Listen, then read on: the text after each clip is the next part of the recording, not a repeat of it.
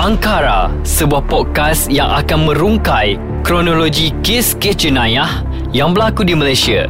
Bersama saya, hos anda, Ahmad.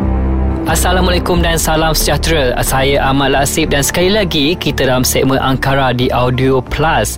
Untuk episod kali ini saya sekali lagi bersama dengan Puan Nur Zabita. Assalamualaikum Puan. Waalaikumsalam. So jadinya uh, Puan, uh, untuk episod kali ini kita akan berkongsi, akan mengupas mengenai satu uh, kes yang bagi saya sangat kontroversi melibatkan uh, bekas bekas seorang timbalan Ketua Bahagian Bicara dan Rayuan dari Jabatan Peguam Negara dan Suruhanjaya Pencegahan Rasuah Malaysia SPRM iaitu Dato' Anthony Kelvin Morris yang dilaporkan hilang pada tahun 2015 di mana dipercayai beliau dicolek dan juga dibunuh. So jadinya ini adalah satu kes yang sangat kontroversi sebab saya dipahamkan uh, melibatkan satu isu yang berlaku di Malaysia iaitu uh, 1MDB. So jadinya sebelum kita nak mengupas lebih lanjut lagi dan nak bercerita lebih lanjut lagi mengenai um, satu isu kontroversi terhadap uh, kematian uh, mendiang uh, Kevin Morris ini, boleh tak Puan Zabita ceritakan kepada kami di pendengar uh, Audio Plus mengenai kronologi kronologi apa yang dah berlaku pada sekitar tahun 2015 ini? Kalau kita nak tahu kronologi yang lebih terperinci ni, laporan kes ini telah pun keluar mm-hmm. di mhm. dalam current law journal. Eh. Kes ni pendakwa raya lawan Kuna Segaren dan satu lagi 2021 9 CLJ dan diceritakan oleh saksi-saksi yang terlibat dan juga uh, mereka yang tertuduh versi mereka sendiri. Mm-hmm. Bagaimana kejadiannya sebelum hari kematian uh, mediang Kevin Morais ni dan seterusnya sehingga penangkapan mereka. Kita lihat eh pada 3 September 2015 iaitu sehari sebelum kematian Kevin Morais ya tertuduh yang kedua dalam kes ini terdapat tujuh orang tertuduh ya. Dan tertuduh kedua ini kemudiannya mengaku bersalah di mhm. bawah Seksyen 201 Kanun Keseksaan kerana melupuskan mayat. Jadi, kerana dia mengaku bersalah di bawah Seksyen 201 ini dan dia berjaya membuktikan dia tidak terlibat secara langsung eh bermaksud kat sini jadi kami hitam uh, dia sebenarnya kalau kita lihat kepada fakta kes mm-hmm. dia tidak mengambil langkah yang aktif dan dia tidak tahu pun sebenarnya apa yang dia ikut tu. Rakan-rakannya sedang melakukan pembunuhan. Dia tidak tahu. Dia ni tukang bawa kereta dan membawa orang ni contohlah nak sewa hotel. Sekejap mm-hmm. lagi saya akan ceritakan. Boleh boleh. Jadi dalam keadaan ni okey dia tidak tahu maka dia mengaku salah kerana melupuskan mayat dia ada membantu okey meletakkan simen dan uh, dia didapati bersalah di bawah seksyen ini. Yang enam yang lain ini dituduhkan dan disabitkan kesalahan di bawah seksyen 302 kanun keseksaan iaitu pembunuhan. Jadi pada tiga hari bulan ni uh, tertuduh yang kedua ni dia dimaklumkan oleh rakannya ya iaitu tertuduh tu, ketujuh dalam kes ni. Dia kata mereka nak datang daripada Kedah ke Kuala Lumpur. Jadi pada lima setengah pagi rakannya yang tertuduh ketujuh ni ada hubungi dia kata jom kita jumpa dekat satu kedai mamak pada pukul lima setengah pagi. Kerana tertuduh kedua ni dia bawa kereta rakan dia tadi ni. Untuk tujuan kalau rakan dia datang ke Kuala Lumpur dialah tukang jadi driver. Jadi dalam keadaan mereka tengah berjumpa dan rakan dia tertuduh yang ketujuh ni adalah merupakan pemberi pinjam wang beleset. Jadi dia kata, okay, jom kita pergi ke satu kondominium ni dekat Jalan Duta dia kata orang ni berhutang dengan dia satu jumlah. Mm-hmm. Jadi dia tidak tahu menahu berkaitan dengan rancangan pembunuhan hmm. ini. Dia bila sampai di sana, dia membantu rakan-rakannya, dia duduk dan memantau. Tak buat apa-apa yang hmm. aktif, cuma duduk dan lihat. Kemudian pada petang tersebut, mereka sewa satu bilik hotel dan dia pulang ke rumah tertuduh ketujuh tadi kawan dia tadi pulang ke rumah sebab ada rumah di Kuala Lumpur dan kemudiannya yang lain tu tinggal di dalam bilik hotel tu dan ini adalah hari kejadian ya pada 4 September. Uh, Mediang Datuk Kevin Morais ni keluar daripada rumah untuk pergi kerja di Putrajaya. Dan uh, mereka pada pagi itu telah bersiap sedia pada pukul 5.30 pagi dan mereka mengekorinya sejak dari rumah dia tadi tu. Mm-hmm. Okay? Dan sehingga tiba di sekitar Jalan Bangsa. Okay. Sewaktu ini ada dua buah kereta ya, yang mengekori iaitu Proton Perdana dan juga kereta Triton. Dan tertuduh kedua, uh, dia bawa pulang Proton Perdana ni dan kereta Triton ni yang pergi langgar. Inilah CCTV yang kita boleh lihat di dalam carian internet.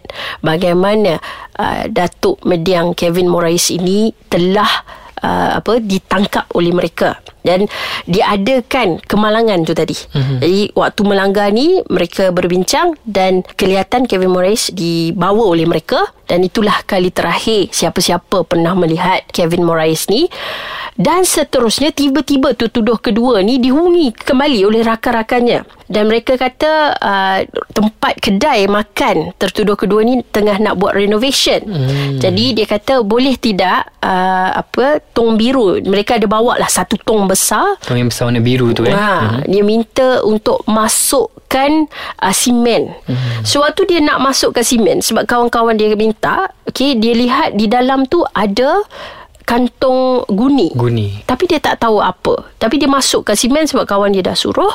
Dan seterusnya, okay, mereka catkan dengan warna hitam. Dan dalam tempoh kejadian itu, pada okay, 4 September berlaku uh, dipercayai pembunuhan pada 4 September kereta berdiang dibawa dan dibakar pada 5 September dan pada 6 September polis uh, mengklasifikasikan sebagai kehilangan eh. Kes ini kes kehilangan dan pada hari seterusnya selepas uh, simen tu diletakkan dalam tong tu tiba-tiba ada darah yang keluar keluar ini, daripada uh, simen tu. uh, ya keluar daripada tong tadi tak? Hmm. jadi ini berdasarkan laporan kes uh, tertuduh kedua merasa panik. Hmm. dan dia mula menghubungi tertuduh pertama.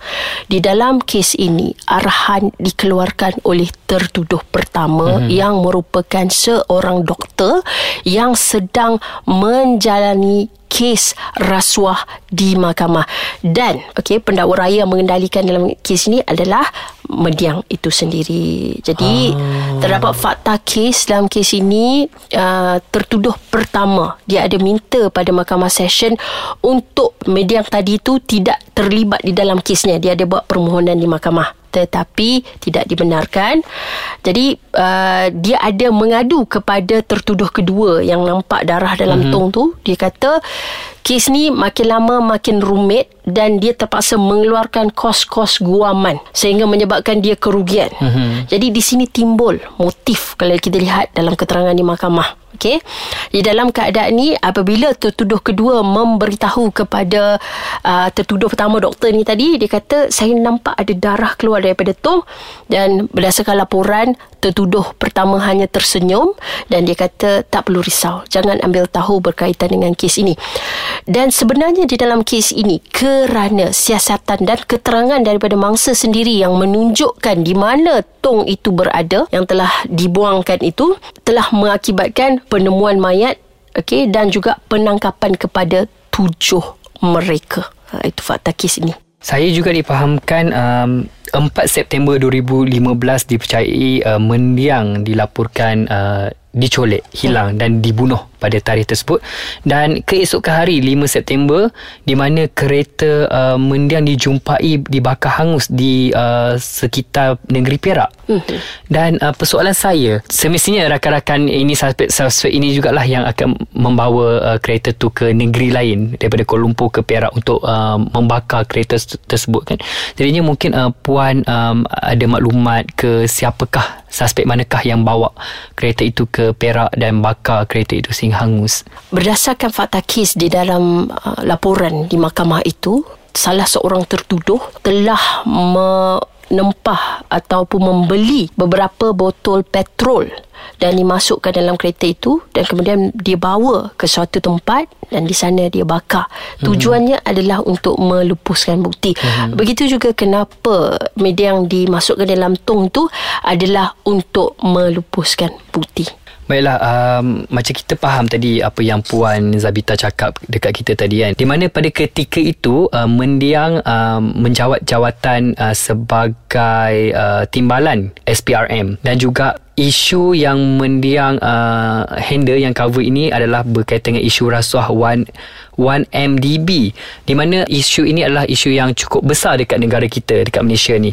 So, uh, adakah motif uh, kerana pengetahuan beliau, pengetahuan mendiang yang banyak berkaitan dengan uh, 1MDB ni menjadi punca beliau dibunuh dan sekiranya ada dakwaan motif tersebut seperti ini, adakah ia akan uh, diambil kira dalam uh, untuk membantu siasatan kalau saya lihat di dalam laporan uh, law journal yang saya maklumkan tadi tu uh, 83 muka surat tidak ada satu pun perkataan 1MDB ataupun keterangan berkaitan dengan 1MDB diberikan okay? mm-hmm. jadi bermakna sebenarnya uh, tiada penglibatan ya ini keterangan daripada pihak-pihak di mahkamah dan saya juga ingin merujuk pada tahun 2018 ya sekali lagi soalan ini ditanyakan kepada Suruhanjaya Penjagaan Rasuah Malaysia SPRM berkaitan berkaitan dengan sama ada. Media yang ada terlibat dengan 1MDB tetapi mereka sahkan media yang bukanlah officer yang in charge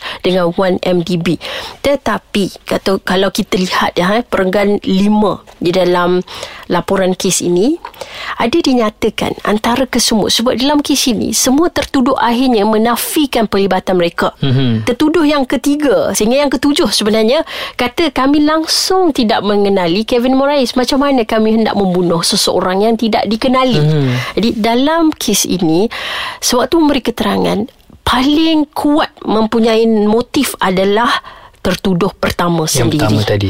Jadi saya bacakan eh laporan daripada mahkamah dia kata perenggan lima berbanding lain-lain tertuduh hanya tertuduh pertama yang berkepentingan atas kematian si mati dan mempunyai motif membunuhnya.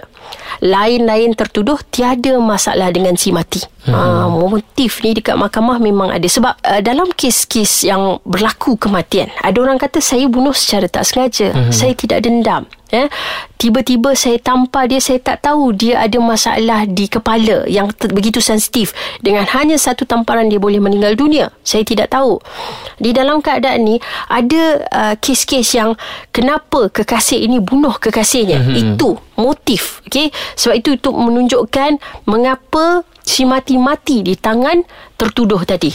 Jadi dalam keadaan ini motif ia benar memang menjadikan salah satu hasil dapatan daripada kes lah untuk mensabitkan kesalahan tetapi tidak dinyatakan dalam mana-mana laporan ianya melibatkan satu MDB. Jadi uh, saya nak tahu juga mengenai tertuduh yang kedua. Saya tertarik dengan uh, Puan Zabita ada kongsi tadi. Di mana tertuduh kedua ni difahamkan uh, telah pun mengaku bersalah uh, terhadap kes ini dan uh, dia hanya perlu menjalani hukuman di penjara sahaja. Dan uh, berbeza dengan lagi uh, enam tertuduh yang lain di mana mereka telah uh, disabitkan kesalahan dan dijatuhkan hukuman gantung sampai mati. Jadinya mengapa tertuduh yang kedua ni mendapat hukuman penjara sahaja berbanding yang lain Mungkin uh, tadi Puan Zabita ada kongsikan kepada saya uh, di mana tertuduh yang kedua ni uh, dia membantu uh-huh. pihak pendakwa raya kan. Uh-huh. So boleh tak kongsi dengan lebih detail uh, berkaitan dengan tertuduh yang kedua? Dalam kes ini sebenarnya akibat daripada keterangan tertuduh kedua mm-hmm. itu yang menyebabkan kes ini dibina. Bermakna andai kata sekiranya mereka semua menafikan, mereka kata tidak terlibat, tidak ada keterangan yang menyokong pihak pendakwa raya, mungkin mungkin kes ini agak sukar untuk dibuktikan. Tetapi dalam kes ini tertuduh kedua akhirnya menjadi saksi kepada pendakwa raya.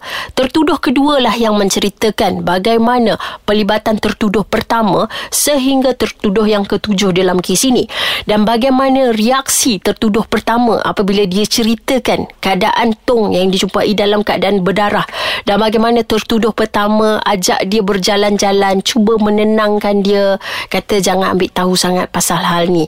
Sebab dalam kes ni, kalau kita lihat, tertuduh ketiga sampai ketujuh memang mereka melakukan perbuatan. Jadi bagaimana kita nak mengaitkan tertuduh pertama yang tidak berada di tempat kejadian? Mm-hmm. Dia adalah orang yang mengarahkan mm-hmm. jenayah ini. Maka dalam kes ini, kes ini telah disiasat, dituduh dan disabitkan di bawah Seksyen 302 Kanun Keseksaan dengan dibaca bersama dengan seksyen 34 iaitu subahat lah mm-hmm, melakukan betul. secara bersama mm-hmm. kerana keterangan daripada tertuduh kedua yang memperincikan setiap satu perbuatan bagaimana mereka tunggu daripada awal uh, sebab keterangan daripada tertuduh kedua ni tidak dinafikan oleh tertuduh uh, pertama yang dia ada buat panggilan dia ada bawa berjalan uh, tetapi dia tukarlah faktanya dia kata sebenarnya dia panggil uh, sebab nak minta tolong baiki kereta sebab plug tak berfungsi. Hmm. lepas tu kemudian uh, dia dia dengar aduan daripada tertuduh kedua yang kawan-kawan dia ni buat perkara yang tak betul. Jadi dia nasihatkan. Jadi uh, dalam laporan kes ni ada 83 muka surat. Ada banyak perkara yang menarik. Saya sarankanlah kalau ada masa dan peluang boleh baca. So uh, biasa macam um, sangat menarik sangat menarik kes ini uh, di mana uh, mengenai hukuman kegantung enam tertuduh lagi. Jadinya okey saya ada satu soalan. Macam tertuduh yang kedua ni dia mengaku bersalah okay, tidak terlibat dan dia tidak tahu mengenai rancangan mereka. Dan uh, berbeza pula dengan lagi enam tertuduh di mana awalnya tidak mengaku bersalah dan sekiranya soalan saya sekiranya enam uh, tertuduh ini mengaku bersalah pada awal lagi adakah uh, hukuman gantung itu dikurangkan hukuman mereka dikurangkan ke macam mana uh, dalam kes jenayah ni soalan yang sangat baik amat eh. ada banyak orang kata pengakuan bersalah boleh hmm. mengurangkan hukuman tetapi tertakluk kepada jenis kesalahan hmm. eh, misalnya kalau kesalahan uh, contohlah menampar orang eh, mencederakan orang ataupun uh, menipu jadi dalam keadaan ni kita lihat ada hukuman yang dibacakan. Uh, jika disabitkan kesalahan melakukan uh, hukuman maksimum penjara 10 tahun. Jadi mungkin pengakuan bersalah itu mengurangkan kepada 1 tahun bukan mm-hmm. 10 tahun. Mm-hmm. Tetapi berbeza dengan kes bunuh. Ya, bunuh adalah merupakan satu perbuatan jenayah yang sangat berat. Kerana kita menamatkan kita membunuh orang lain menamatkan riwayat orang lain. Jadi dalam keadaan itu pengakuan bersalah tidak akan menyebabkan hukuman itu dikurangkan. Dan banyak dalam kes-kes pembunuhan ini walaupun kadang-kadang tertuduh dia nak mengaku bersalah sekurang-kurangnya akan ada representasi daripada seorang peguam. Mahkamah sendiri kita panggil court assign akan memberikan peguam untuk membelanya mungkin dengar daripada versinya. Sebab mungkin juga dia tidak akan mengurangkan kesalahan tetapi dia mungkin akan didakwa di bawah seksyen yang berbeza. Misalnya seksyen 300 membunuh orang. Dihukum bersalah di bawah seksyen 302 kanun keseksaan hmm. seksyen 299 berkenaan dengan pematian orang eh dan hukumannya adalah adalah lebih kurang lagi eh. Jadi bukan hukuman mati eh gantung sampai mati. Jadi dalam keadaan itu mungkin faktanya adalah berbeza dan hukumannya adalah berbeza. Tetapi kalau kita ni kata ya saya uh, memang niat nak bunuh dia, saya tikam dia dan saya puas hati saya tikam dia, sekarang saya nak mengaku bersalah, kurangkan hukuman saya. Perkara itu tidak akan berlaku. Ah, bercakap dengan uh, Puan Zabita cakap macam nak niat nak bunuh, nak tikam semua kan, saya macam tiba-tiba dapat soalan yang spontan daripada saya. Okey, jadinya uh, macam tadi tertuduh kedua, dia sebelum dia nak masukkan simen ke dalam tong biru yang besar tu dia nampak guni betul. Jadinya ada tak siasatan ataupun uh, daripada forensik bagaimana uh, mendiang mati dibunuh? Mungkin ada tikaman ke apa ke? Dalam kes ini, uh, laporan eh, uh, bedah siasat adalah diakibatkan oleh dia lemas, suffocating uh, maknanya. So dalam keadaan tu dia meninggal dunia akibat itu dan dipercayai sebelum dia dimasukkan dalam tong tersebut mungkin dia telah uh, mati terlebih dahulu. Oh, okey okey saya faham. Okey, uh, soalan terakhir pada saya. Selepas insiden ini, kes ini uh, berlaku melibatkan kematian mendiang Kevin. So, uh, bagaimana ataupun ada tak uh, ahli keluarga pihak mendiang untuk uh, mendapatkan keadilan? Dalam kes ini, jika kita lihat eh, adik kepada mendiang okey banyak menjalankan uh, usaha-usaha yang sangat aktif. Begitu juga dengan ahli keluarganya.